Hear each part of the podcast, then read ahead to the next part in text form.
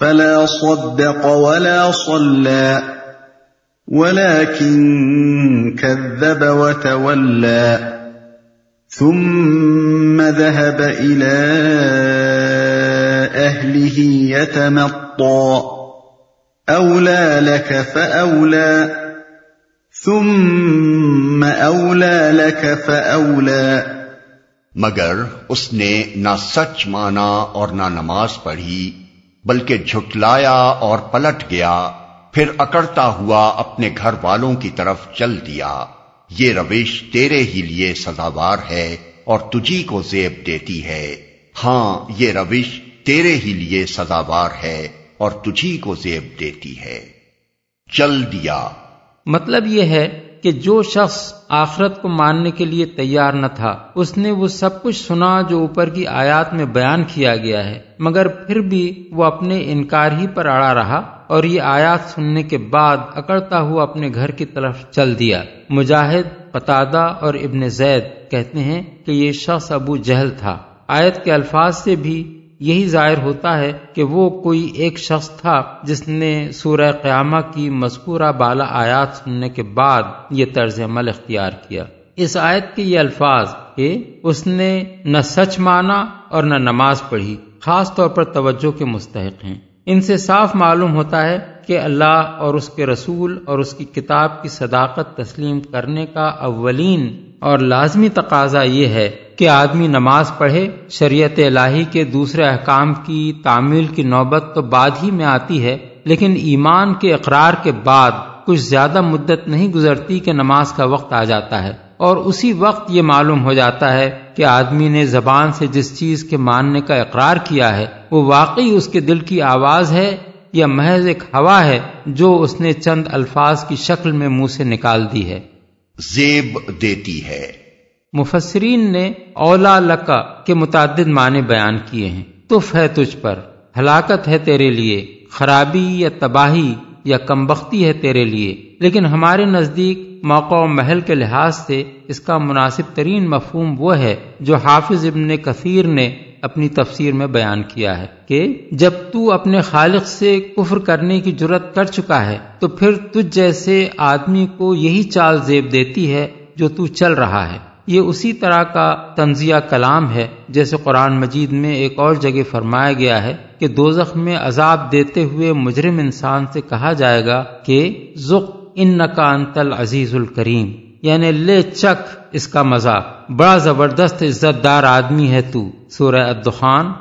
آیت انچاس أحسب الإنسان أن يترك سدى؟ ألم يك نطفة من مني يمنى؟ ثم كان علقة فخلق فسوى. فجعل منه الزوجين الذكر والأنثى. أليس ذلك بقادر على أن يحيي الموتى؟ کیا انسان نے یہ سمجھ رکھا ہے کہ وہ یوں ہی محمل چھوڑ دیا جائے گا؟ کیا وہ ایک حقیر پانی کا نطفہ نہ تھا جو رحم مادر میں ٹپکایا جاتا ہے؟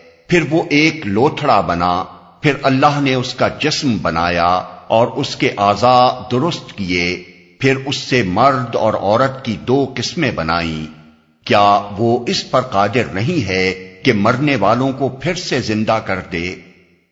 کیا انسان نے اب کلام کو ختم کرتے ہوئے اسی مضمون کا اعادہ کیا جا رہا ہے، جس سے کلام کا آغاز کیا گیا تھا۔ یہ زندگی بعد موت ضروری بھی ہے اور ممکن بھی۔ محمل چھوڑ دیا جائے گا۔ عربی زبان میں ایبلن سدی اس اونٹ کے لیے بولتے ہیں جو یوں ہی چھوٹا پھر رہا ہو جدھر چاہے چرتا پھرے کوئی اس کی نگرانی کرنے والا نہ ہو۔ اسی معنی میں ہم شتر بے مہار کا لفظ بولتے ہیں۔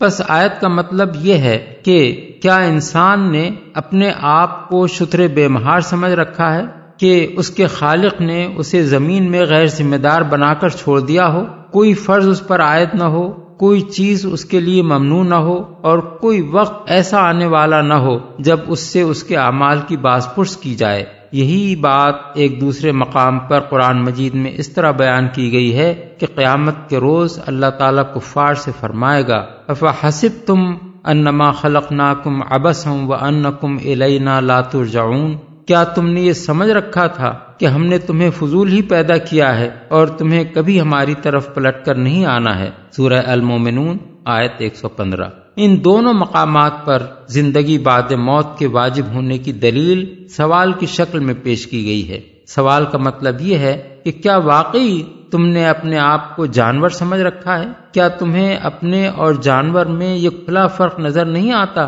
کہ وہ بے اختیار ہے اور تم با اختیار اس کے افعال میں اخلاقی حسن و قبح کا سوال پیدا نہیں ہوتا اور تمہارے افعال میں یہ سوال لازمن پیدا ہوتا ہے؟ پھر تم نے اپنے متعلق یہ کیسے سمجھ لیا کہ جس طرح جانور غیر ذمہ دار اور غیر جواب دہ ہے، اسی طرح تم بھی ہو، جانور کے دوبارہ زندہ کر کے نہ اٹھائے جانے کی معقول وجہ تو سمجھ میں آتی ہے کہ اس نے صرف اپنی جبلت کے لگے بندھے تقاضے پورے کیے ہیں۔ اپنی عقل سے کام لے کر کوئی فلسفہ تصنیف نہیں کیا، کوئی مذہب ایجاد نہیں کیا، کسی کو معبود نہیں بنایا، نہ خود کسی کا معبود بنا۔ کوئی کام ایسا نہیں کیا جسے نیک یا بد کہا جا سکتا ہو۔ کوئی اچھی یا بری سنت جاری نہیں کی جس کے اثرات نسل در نسل چلتے رہیں۔ اور وہ ان پر کسی اجر یا سزا کا مستحق ہو۔ لہذا وہ اگر مر کر فنا ہو جائے تو یہ سمجھ میں آنے کے قابل بات ہے، کیونکہ اس پر اپنے کسی عمل کی ذمہ داری عائد ہی نہیں ہوتی، جس کی باس پرس کے لیے اسے دوبارہ زندہ کر کے اٹھانے کی کوئی حاجت ہو۔ لیکن تم حیات بعد موت سے کیسے معاف کیے جا سکتے ہو؟ جبکہ عین اپنی موت کے وقت تک تم ایسے اخلاقی افعال کرتے رہتے ہو، جن کے نیک یا بد ہونے اور جزا یا سزا کے مستوجب ہونے کا تمہاری عقل خود حکم لگاتی ہے۔ جس آدمی نے کسی بے گناہ کو قتل کیا اور فوراً ہی اچانک کسی حادثے کا شکار ہو گیا، کیا تمہارے نزدیک اس کو نلوہ اسکاٹ فری چھوٹ جانا چاہیے؟ اس ظلم کا بدلہ اسے کبھی نہ ملنا چاہیے۔ جو آدمی دنیا میں کسی ایسے فساد کا بیج بو گیا جس کا خمیازہ اس کے بعد صدیوں تک انسانی نسلیں بھگتتی رہیں کیا تمہاری عقل واقعی اس بات پر مطمئن ہے کہ اسے بھی کسی بھونگے یا ٹڈے کی طرح مر کر فنا ہو جانا چاہیے اور کبھی اٹھ کر اپنے ان کرتوتوں کی جواب دہی نہیں کرنی چاہیے جن کی بدولت ہزاروں لاکھوں انسانوں کی زندگیاں خراب ہوئیں؟ جس آدمی نے عمر بھر حق و انصاف اور خیر و صلاح کے لیے اپنی جان لڑائی ہو اور جیتے جی مصیبتیں ہی بھگتتا رہا ہو؟ کیا تمہارے خیال میں وہ بھی حشرات العرض ہی کی قسم کی کوئی مخلوق ہے جسے اپنے اس عمل کی جزا پانے کا کوئی حق نہیں ہے؟ پھر سے زندہ کر دے۔ یہ حیات بعد موت کے امکان کی دلیل ہے۔ جہاں تک ان لوگوں کا تعلق ہے جو یہ مانتے ہیں کہ ابتدائی نطفے سے تخلیق کا آغاز کر کے پورا انسان بنا دینے تک کا سارا فعل اللہ تعالیٰ ہی کی قدرت اور حکمت کا کرشمہ ہے ان کے لیے تو فی الحقیقت اس دلیل کا کوئی جواب ہے ہی نہیں، کیونکہ وہ خواہ کتنی ڈھٹائی برتیں، ان کی عقل یہ تسلیم کرنے سے انکار نہیں کر سکتی کہ جو خدا اس طرح انسان کو دنیا میں پیدا کرتا ہے، وہ دوبارہ بھی اسی انسان کو وجود میں لے آنے پر قادر ہے۔ رہے وہ لوگ جو اس سری حکیمانہ فعل کو محض اتفاقات کا نتیجہ قرار دیتے ہیں۔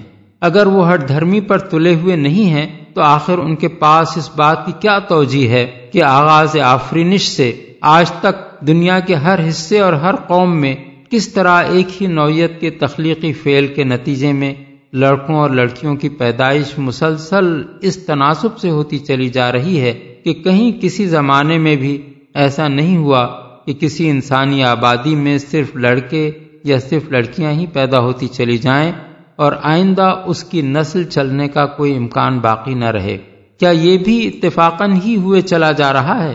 اتنا بڑا دعویٰ کرنے کے لیے آدمی کو کم از کم اتنا بے شرم ہونا چاہیے کہ وہ اٹھ کر بے تکلف ایک روز یہ دعویٰ کر بیٹھے کہ لندن اور نیو یارک، ماسکو اور پیکنگ اتفاقاً آپ سے آپ بن گئے ہیں۔ متعدد روایات سے معلوم ہوتا ہے کہ رسول اللہ صلی اللہ علیہ وسلم جب اس آیت کو پڑھتے تھے تو اللہ تعالیٰ کے اس سوال کے جواب میں کبھی بلا یعنی کیوں نہیں؟ کبھی سبحانک اللہ فبلا یعنی پاک ہے تیری ذات خداوندہ کیوں نہیں؟ اور کبھی سبحان کا فبلا یا سبحان کا و بلا فرمایا کرتے تھے۔ بحوالہ ابن جریر، ابن ابی حاتم، ابو داود ابو داود میں حضرت ابو حریرا سے روایت ہے کہ حضور نے فرمایا، جب تم سورہ تین میں آیت علیہ اللہ بحکم الحاکمین یعنی کیا اللہ سب حاکموں سے بڑا حاکم نہیں ہے، پڑھو تو کہو، بلا و انا اللہ کا من الشاہدین یعنی کیوں نہیں، میں اس پر گواہی دینے والوں میں سے ہوں۔